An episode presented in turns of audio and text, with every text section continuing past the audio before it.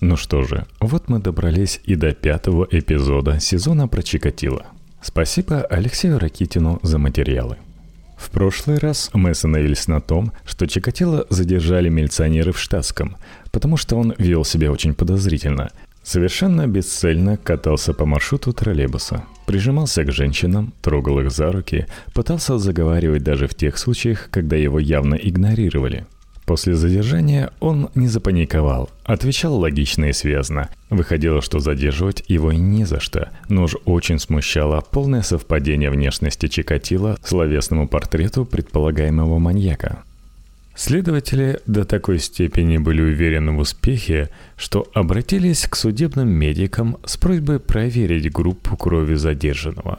Таковой анализ был быстро сделан – и стало ясно, что группа крови Чикатила, вторая, не совпадает с группой крови разыскиваемого маньяка, четвертая. Дело в том, что судебные медики допустили грубейшую ошибку, можно сказать, непростительную. В сексуальных преступлениях, в которых семя преступника выступает в качестве одной из улик, проверка на выделение антигенов обязательна – как было отмечено ранее, невыделителей очень много, порядка 15% населения.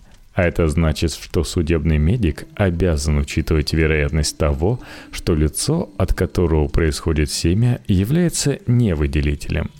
Чикатило в обязательном порядке должен был быть проверен на выделительство – если бы стало известно, что он является невыделительным, то, возможно, следствию стала бы ясна недостаточность проводимой работы. Причем тут важно указать на существующий момент, который неизвестен большинству далеких от судебной медицины людей. При проверке групповой принадлежности жидкостей невыделителей необходимо брать образцы той группы, что и найденные на месте преступления. То есть кровь сравнивается с кровью – сперма со спермой, слюна со слюной. Сравнение группы крови и групповых антигенов из спермы недостаточно, и судмедэксперты всегда должны помнить об этих нюансах в работе. Возможно, были бы назначены повторные экспертизы имевшихся к тому моменту улик, и стало бы ясно, что образцы с мест преступлений недопустимо загрязнены и нерелевантны.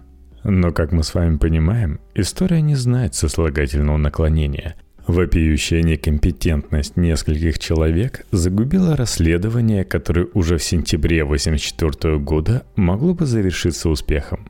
Досадно и то, что свидетелям, видевшим Диму Пташникова с неизвестным мужчиной, не предъявили фотографию Чикатила. Возможно, его уверенное опознание свидетелями смогло бы подтолкнуть следствие к анализу того, насколько достоверно заключение о наличии убийцы четвертой группы крови. Задержание Чикатила имело, впрочем, определенные последствия для Андрея Романовича. Можно сказать, что советская бюрократическая машина проявила себя в этой ситуации во всей красе. Чикатило был уволен из ПО «Ростов-Энергоавтоматика», куда он устроился всего за полтора месяца до этого, и по результатам ревизии обвинили в краже аккумулятора и рулона линолеума. Дело выглядело совершенно смехотворно. Но кто-то в руководстве производственного объединения, видимо, решил, что дыма без огня не бывает. Сам Чикатило, кстати, всегда отрицал свою виновность в хищении. И даже последнее интервью, данное работником пентинского телевидения за несколько месяцев до расстрела, начал со слов «Линолеум я не крал, меня говорили». И после этого злосчастный рулон линолеума вспоминал еще раз десять на протяжении полуторачасового общения. Убийство детей не отрицал, а вот кражу признавать отказывался до самой смерти. Андрея Романовича исключили из партии, членом которой он пробыл четверть века, той самой, что ум, честь и совесть нашей эпохи, и возбудили в отношении него уголовное дело по статье 92, часть 1 УК РСФСР – хищение государственного или общественного имущества, совершенное путем присвоения или растраты, либо путем злоупотребления служебным положением. Конечно, тут работники советской правоохранительной системы показали себя во всей красе. Серийного убийцу, у которого руки были по локоть в крови, разоблачить не сумели, а вот липовое дело пришили намертво. а расследование хищения было показательно доведено до суда. 12 декабря 1984 года Ленинский районный суд города Шахты осудил его на один год исправительных работ. Но, видимо, сам судья испытывал сильное сомнение в справедливости такого приговора, потому что постановил освободить осужденного с зачетом срока содержания под стражей прямо в зале суда. Так что в тот день, спустя ровно три месяца с момента задержания в ночь на 13 сентября, Андрей Романович вышел на свободу. Вплоть до самого ареста, практически через 6 лет, в 90-м году, Чикатило пытался оспорить вынесенный тогда приговор. За эти годы он написал более 50 заявлений во все мыслимые инстанции, от Верховного суда СССР до администрации президента Советского Союза, добиваясь отмены приговора и восстановления в рядах коммунистической партии. Такой вот маньяк – Многие из этих заявлений отвозил в столицу лично, попутно участвуя в различных пикетах и демонстрациях, которые в перестроечные годы проходили в Москве чуть ли не ежедневно. Вместе с кузбасскими шахтерами, разбившими палаточный лагерь у Горбатого моста, поучаствовал даже в пикетировании Белого дома. Но, пожалуй, более не будем возвращаться к этой теме. Отметим, что ничего у Чикатила не вышло. Приговор никто не отменил, и в партии его так и не восстановили. В январе 1985 года Андрей Романович устроился инженером на Новочеркасский электровозостроительный завод. Хотя имел филологическое образование инженером, строго говоря, никогда не был. Работа, как и прежде, была связана со снабжением. Справлялся он с обязанностями неплохо, поскольку с людьми договариваться умел, был вежлив, выдержан, никогда не скандалил. Вообще, как отмечали все его сослуживцы, вывести Чикатило из равновесия было невозможно. Даже когда его оскорбляли и унижали, он никогда не отвечал на агрессию, а лишь замыкался и сносил упреки молча. Через полтора года получил должность начальника отдела, и в сентябре 86 года ему вручили смотровой ордер на служебную жилплощадь Новочеркасски. До той поры он ездил на работу из шахт, с 29 июля по 16 августа 1985 года Чикатило находился в командировке в Москве, жил в общежитии производственного объединения «Москабель». 1 июля он отправился электричкой в аэропорт Домодедово с целью заказать билеты на обратный рейс. Авиабилеты на южное направление в сезон отпусков следовало заказывать пораньше, иначе можно было застрять в столице – в электричке он заговорил с 16-летней девушкой Натальей Похлестовой. Они вместе вышли на платформе авиационная и углубились в лес, миновав жилой массив Вострякова-1. Ныне это микрорайон города Домодедово. Там Чикатило под угрозой ножа связал девушке руки, принялся раздевать. Попытался заняться с нею сексом, как всегда неудачно – Попытался душить, затягивая обрезок шпагата на шее жертвы, однако без кровопролития должного возбуждения не возникало. Тогда убийца пустил в ход нож, нанеся в общей сложности 38 ударов шею, грудь и живот. Полностью раздев жертву, Чикатило забрал с собой почти всю одежду, однако зеленым плащом, принадлежавшим убитой, накрыл труп с головой. Одежду Натальи преступник выбросил где-то неподалеку, Однако правоохранители ее так и не смогли найти. Шпагат с рук убитой девушки убийца снял, а с шеи забыл. В целом, картина на месте преступления была довольно характерна для Чикатило, неупорядоченная и хаотичная. В том, что в этом убийстве виноват действительно Чикатило, сомнений быть не могло. В 1991 году в ходе следственного эксперимента он уверенно привел следственную группу на место преступления, показав маршрут от железнодорожной платформы и верно указав на изменения в окружающей обстановке за последние годы. На маршруте исследования 1991 года появились гаражи, которых не было в 1985-м. Об этих изменениях работники следственной группы не знали, и последующая проверка показала, что Чикатило не ошибся – на шее убитой девушки и шпагате, затянутом на шее, были обнаружены следы пота убийцы, по результатам исследования которых было сделано предположение о его группе крови, четвертой.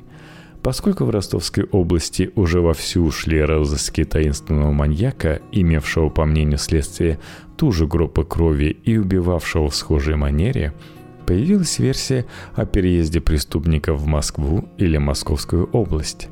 В апреле 1986 года в Подмосковье начали совершать нападения Сергей Головкин и его преступления долгое время смешивались с теми, что совершал разыскиваемый по лесу лесополоса убийца.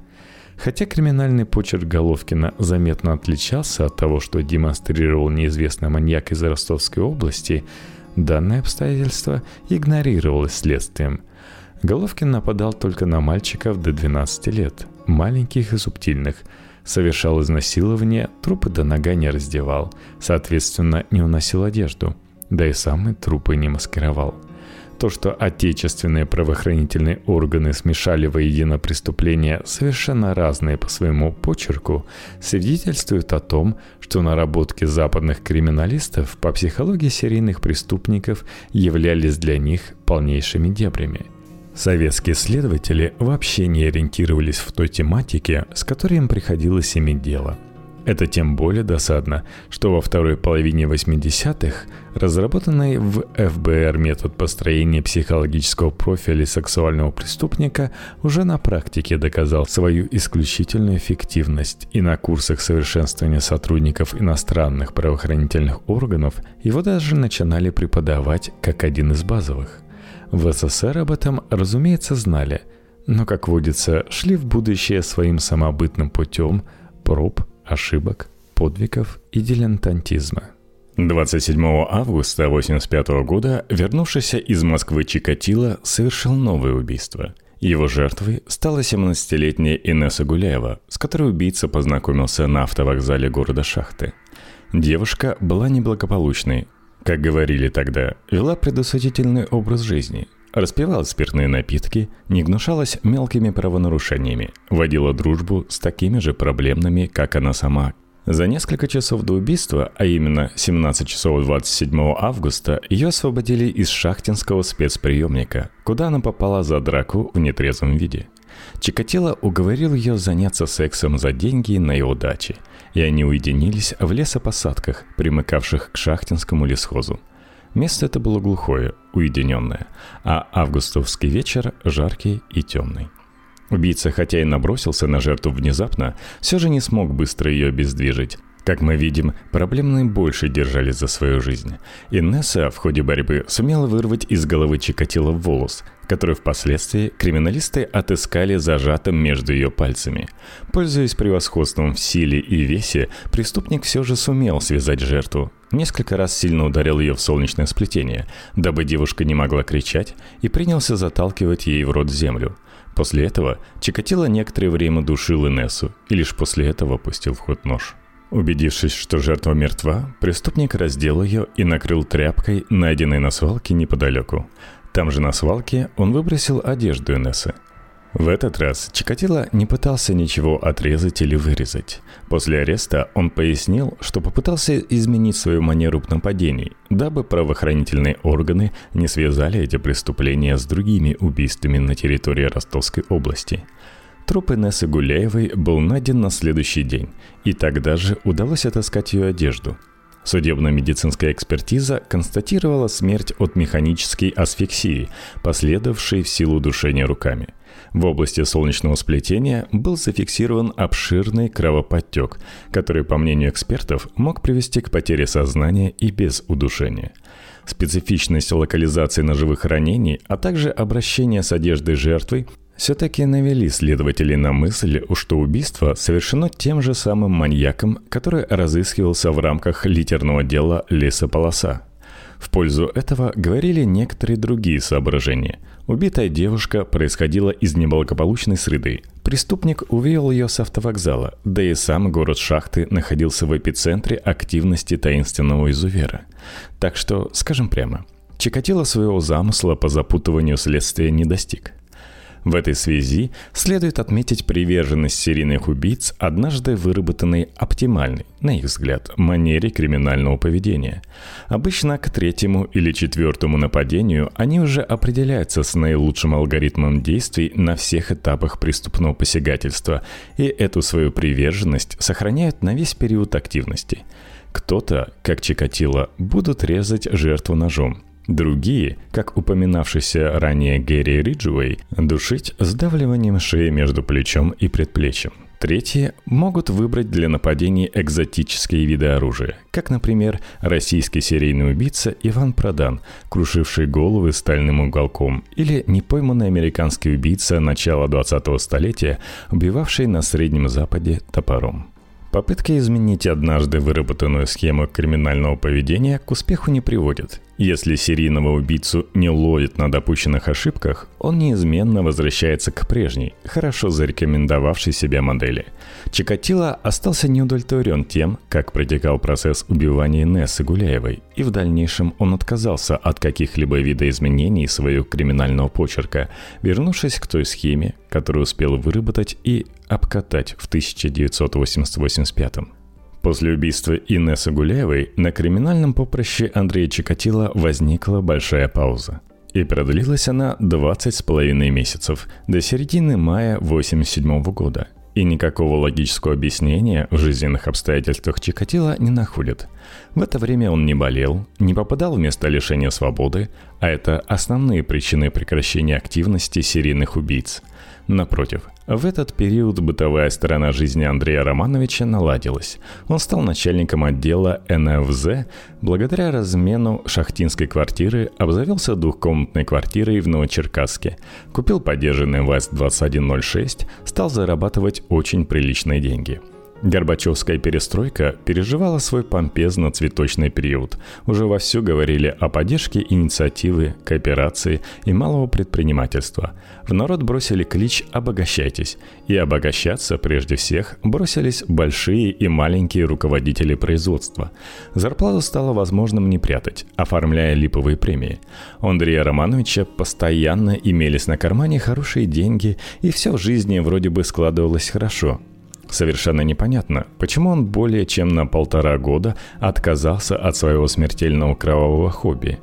Подобного рода перерывы в активности крайне не характерны для серийных убийц. Вполне возможно, что на самом деле какие-то преступления Чикатило в период с августа 85 по май 87 года все же совершал, но правоохранительным органам связать их с его личностью так и не удалось. С 6 по 18 мая 1987 года Андрей Романович находился в командировке в городе Каменск-Уральский Свердловской области.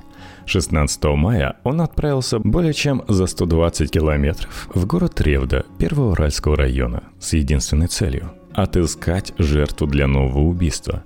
На свою беду на вокзале с ним заговорил 13-летний Олег Макаренков, ученик школы-интерната номер 15 города Дегтярска – Мальчик ехал на учебу после встречи с матерью, но решил прогулять занятия и вышел из поезда в Ревде.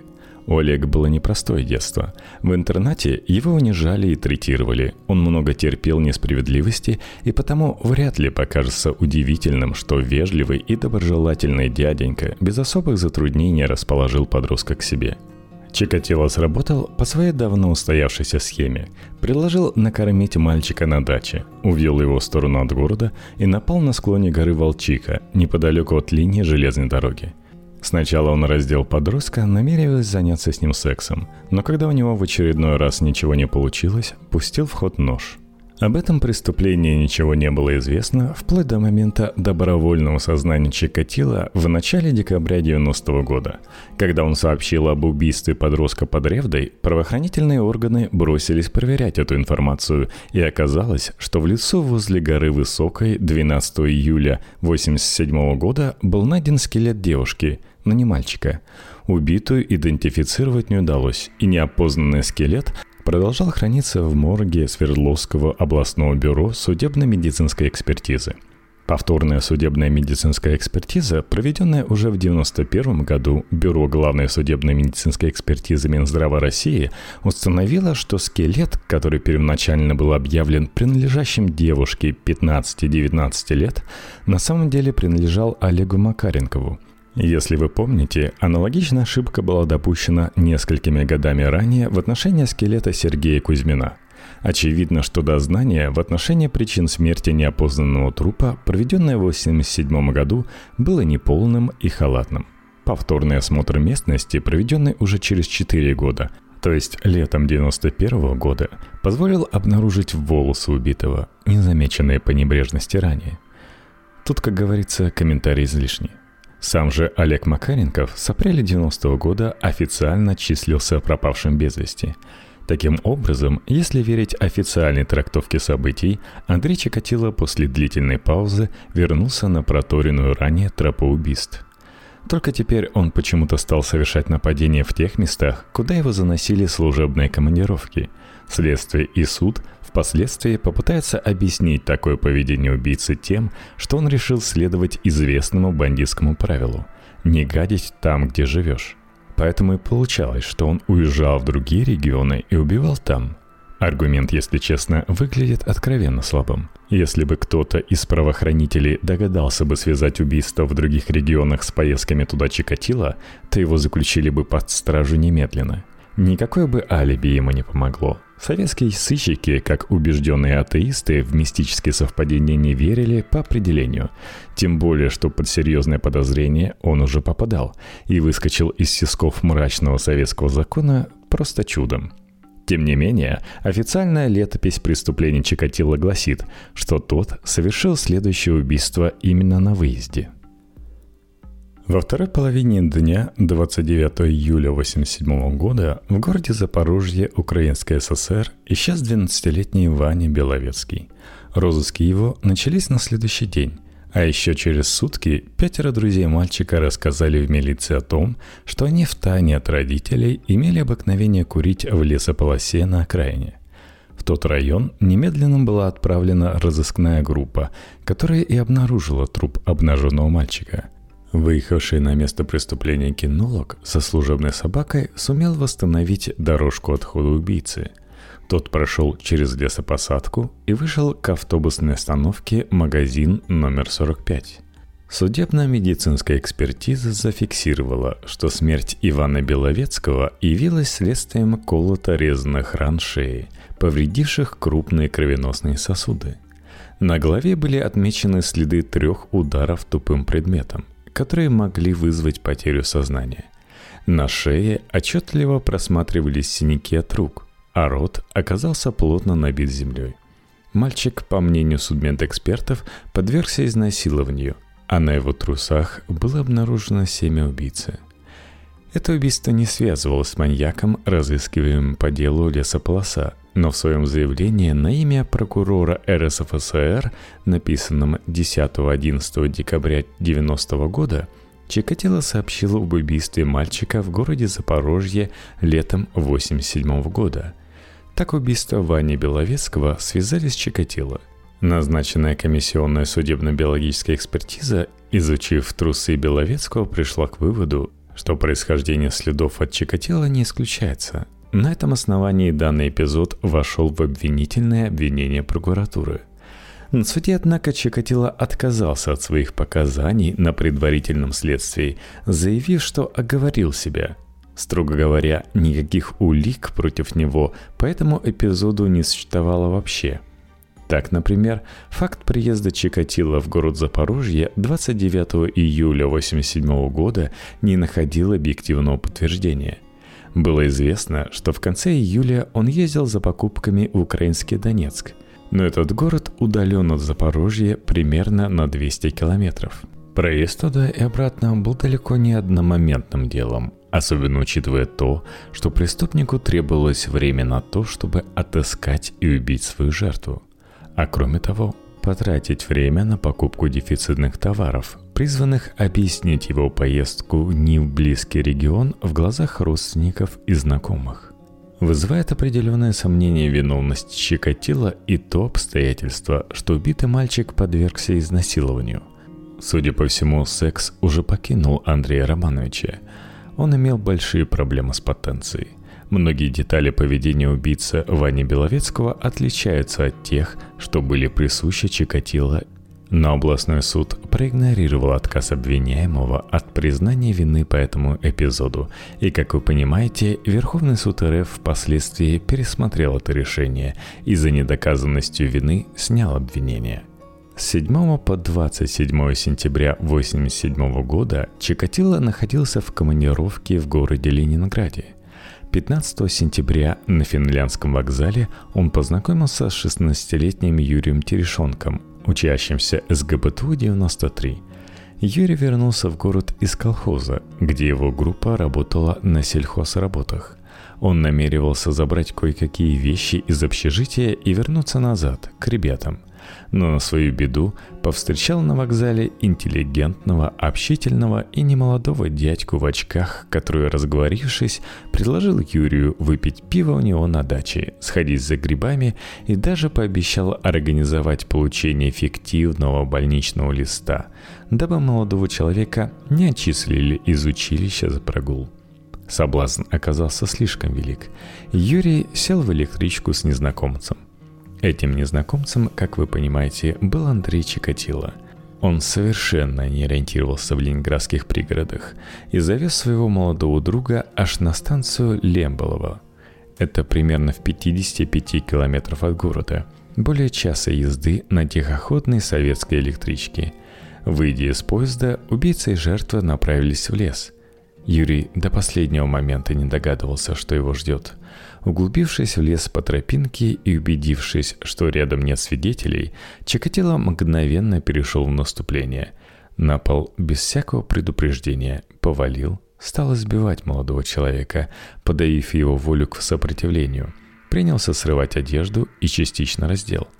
Попытался изнасиловать, но в очередной раз пережил фиаско. Пустив в ход нож, Чикатило быстро убил жертву, полностью раздел молодого человека и выбросил одежду на обратном пути к платформе пригородных электропоездов. По сути дела, об этом преступлении известно очень мало. Юрий Терешонок с сентября 1987 года находился в розыске, и о его убийстве стало известно только после того, как Чикатило сообщил о данном эпизоде в заявлении на имя прокурора России, написанного 10-11 декабря 1990 года – Несмотря на давность, он довольно точно описал внешность убитого им молодого человека, не забыв упомянуть его избыточный вес и синюю куртку из балоневой ткани, в которой был облачен Юрий. Эти детали были очень важны. Терешонок страдал от ожирения второй степени и любил носить синюю форменную куртку, которую ему выдали в СГПТУ. В 1991 году Чикатило вывезли в Ленинградскую область для проведения следственного эксперимента и проверки сделанного им заявления на местности. Спецгруппа вместе с Чикатило накрутила несколько десятков километров по дорогам, тропинкам и просекам в окрестностях платформы Лемболова – пока, наконец, убийца не указал участок леса, который явился, по его мнению, местом преступления – Проведенная с привлечением большого числа военнослужащих поисковая операция привела к обнаружению двух крупных человеческих костей, но более никаких результатов не дала. Полный скелет восстановить так и не удалось. За прошедшие со времени убийства 4 года лесные разрушители трупов сделали свою работу. Одежду также отыскать не удалось – Последующая судебная медицинская экспертиза пришла к выводу, что найденные кости принадлежат подростку мужского пола старше 14 лет. Впрочем, на этом и все. Вина Чикатило в этом убийстве сомнений не вызывает. Он сообщил такие детали, которые никто, кроме убийцы, знать не мог. Но после вполне успешной ленинградской вылазки в активности преступника последовал очередной странный и внешне немотивированный перерыв продолжительностью почти 7 месяцев. Лишь в апреле 1988 года Чикатило убил очередную жертву. Преступление произошло 5 или 6 апреля 1988 года в городе Красный Сулин, расположенный примерно в 20 километров севернее шахт. Чикатило направлялся для встречи с семьей, но нарочно вышел в Красном Сулине, рассчитывая совершить там убийство и быстро покинуть город. Так что вышел он из электропоезда не один. В электричке произошло знакомство с будущей жертвой, которую преступник успешно выманил из состава. Женщина, которая опрометчиво вышла с Чикатило, имела возраст в диапазоне от 22 до 28 лет. Точнее сказать, не представляется возможным, поскольку личность ее так никогда и не была установлена. Убийца заманил свою новую знакомую в район завода металлоконструкций, на мрачный грязный пустырь, заполненный всяким хламом и промышленным мусором. Чикатило хорошо ориентировался в этом районе, поскольку не раз бывал на упомянутом заводе по делам своей снабженческой службы и изучил его окрестности. Расстояние от пустыря до платформы электропоездов составляло примерно 3 километра. Работники следственной группы преодолели его впоследствии за 44 минуты. Просто див даешься, насколько ловко Чикатило умел заговаривать зубы незнакомым людям и усыплять их бдительность – причем проделал он это в местности, где всяк от мала до велика был наслышан о таинственном убийце, а потому держался на стороже. Покидая место преступления, убийца раздел жертву и снял веревку, посредством которой связывал женщине руки. Одежда была им выброшена, и найти ее не удалось. Судебно-медицинская экспертиза обнаружила на голове убитой женщины след, аналогичный тем, что ранее уже фиксировались на телах других жертв преступника, разыскиваемого в рамках дела лесополоса.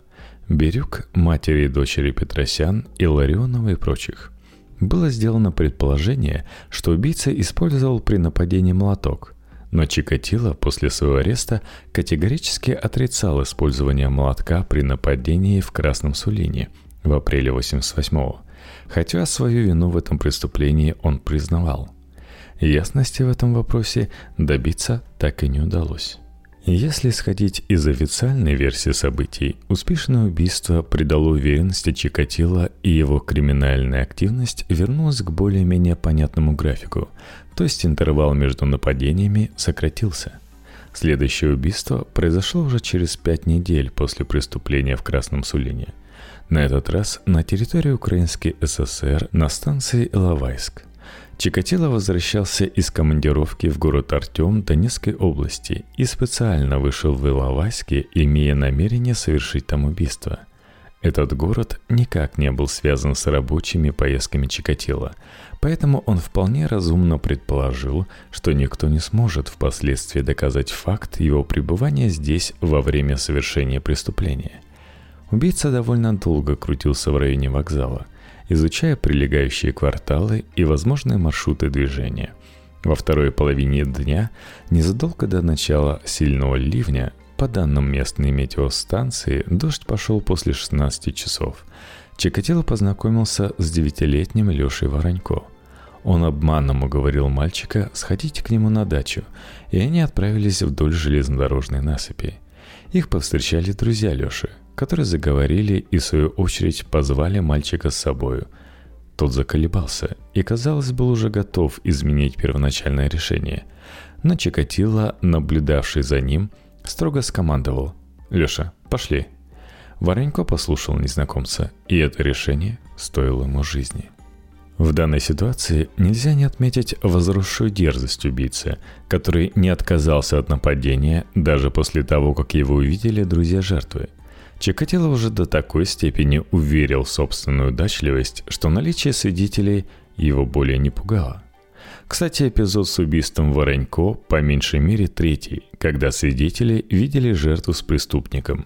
Это опровергает широкий распространившийся впоследствии миф о том, что Чикатило якобы всегда умудрялся оставаться незамеченным, и потому, молде, никто не знал, как он выглядит – на самом деле, описания внешности преступника существовали, как существовали и свидетели, способные его опознать. На краю лесопосадки, примерно в 450 метрах от последних домов жилого квартала, Чикатило напал на мальчика. Нанес удар по голове подобранным ранее железнодорожным костылем и опрокинул навзничь. Чтобы не допустить разбрызгивания крови, убийца натянул на голову жертве майку и стал наносить удары через ткань. После убийства Чикатило перенес тело к траншее, которую копали неподалеку рабочие под кабели связи, и столкнул тело на ее дно. Далее, орудуя ножом, словно саперной лопаткой, убийца обрушил стенку траншеи на труп, тем самым скрыв его под слоем земли. Одежду мальчика, как всегда заблаговременно снятую, он отнес в лесополосу и выбросил, после чего вернулся на вокзал и уехал поездом. Надо сказать, что все ухищрения по маскировке трупа и одежды не помогли преступнику. На следующий день рабочие, прибывшие для продолжения земляных работ, обнаружили засыпанное землей тело мальчика, а милиционеры при прочесывании местности отыскали выброшенную одежду. Нельзя не признать, что убийство Алексея Воронько заметно отличается от присущей Чикатило манере действия – Прежде всего, преступник ограничился сравнительно небольшим числом ножевых ударов, локализованных в районе шеи, что крайне не характерно для убийств, безусловно связанных с Чикатило. Удивительная предусмотрительность преступника, натянувшего на голову жертве майку. Чикатило ни до, ни после этого эпизода так не поступал – он вообще как будто не беспокоился из-за того, что кровь может попасть на его одежду, и, раздев жертву, почти всегда ложился на нее сверху, прижимая к земле. Совсем удивительным выглядит сокрытие тела убитого мальчика в траншее. Чикатило после убийства моментально терял интерес к трупу, и его постмортальные манипуляции были сведены к минимуму. Он никогда не закапывал тела – Максимум, на что его могло хватить, забросать тело на скоро срезанными ветками, либо травой. Сам преступник путался в рассказах об убийстве Леши Воронько. В одних показаниях он утверждал, будто бил мальчика железнодорожным костылем, подобранным незадолго до нападения. В других рассказывал об использовании молотка с заранее укороченной рукоятью но кажется очень сомнительным, чтобы Чикатило взял с собой в командировку такой молоток. Один раз его уже задерживала и обыскивала милиция, и Андрей Романович составил представление о том, сколь дотошно и даже пристрастно милиционеры подходят к изучению обнаруженных при задержанном вещей. Молоток с укороченной рукояткой привлек бы к себе много внимания, а этого допускать было никак нельзя – один раз он уже попадал под подозрение и счастливо избежал опасных осложнений. Но во второй раз удача может так не улыбнуться. В общем, с орудием убийств осталась некоторая недоговоренность. И это тем более странно, что криминалистическая экспертиза пришла к выводу, что при нападении на Лешу Воронько использовался молоток, идентичный тому, что применялся в некоторых других эпизодах. Интересен еще один нюанс – который не бросается в глаза, но который, тем не менее, весьма важен. Как вы помните, друзья убитого Сережа Ансабур и Александр Никонов встретили Лешу Воронько с неизвестным мужчиной за несколько минут до убийства. По их словам, эта встреча произошла в 5 или 6 часов вечера.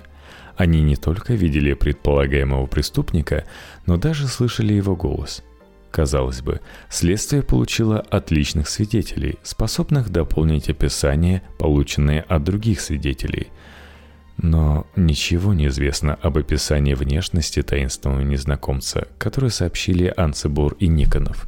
Также неизвестно, проводилось ли опознание Чикатила этими свидетелями. Если проводилось, то каков его результат – то, что эти вопросы были обойдены вниманием во время суда, представляется довольно странным. Если подростки действительно видели Чикатило и опознали в нем убийцу Лешу Воронько, обвинение вряд ли обошло бы это молчанием. Существуют некоторые нестыковки и во времени совершения преступления. Чикатило утверждал на предварительном следствии, что начал нападение перед началом дождя, то есть в 16 часов – Анцебор и Никонов утверждали, что встретили Воронько с неизвестным мужчиной несколько позже, в 17 или даже 18. Между тем, мать убитого мальчика определенно утверждала, что в 17.30 тот заходил к ней на работу, чтобы отпроситься и отправиться автобусом к бабушке. После этого он ушел на автобусную остановку, находившуюся на площади вокзала. Именно там, по-видимому, и произошло его знакомство с убийцей – Показания Нины Николаевны Воронько не могут быть поставлены под сомнение, поскольку та при проявлении сына посмотрела на часы. Таким образом, получается, что время убийства отодвигается далеко за 18 часов 14 мая. И как уже случалось во время таких нестыковок, в ходе судебного процесса в Ростовском областном суде Чикатило заявил о том, что не совершал убийство Леши Воронько. Суд проигнорировал это утверждение, посчитав, что обвиняемый пытается ввести его в заблуждение. Однако впоследствии Верховный суд РФ согласился с доводами защиты и исключил эпизод с убийством Воронько из приговора за недоказанность. В общем, мы уже в 88 году, но до 90-го еще далеко. Если вы уже устали от преступлений Чикатила, то пишите об этом в комментариях. Во Вконтакте, в Казбоксе, на подстере. А у самых шикарных господ и герцогинь есть мой Patreon. patreon.com slash sistori.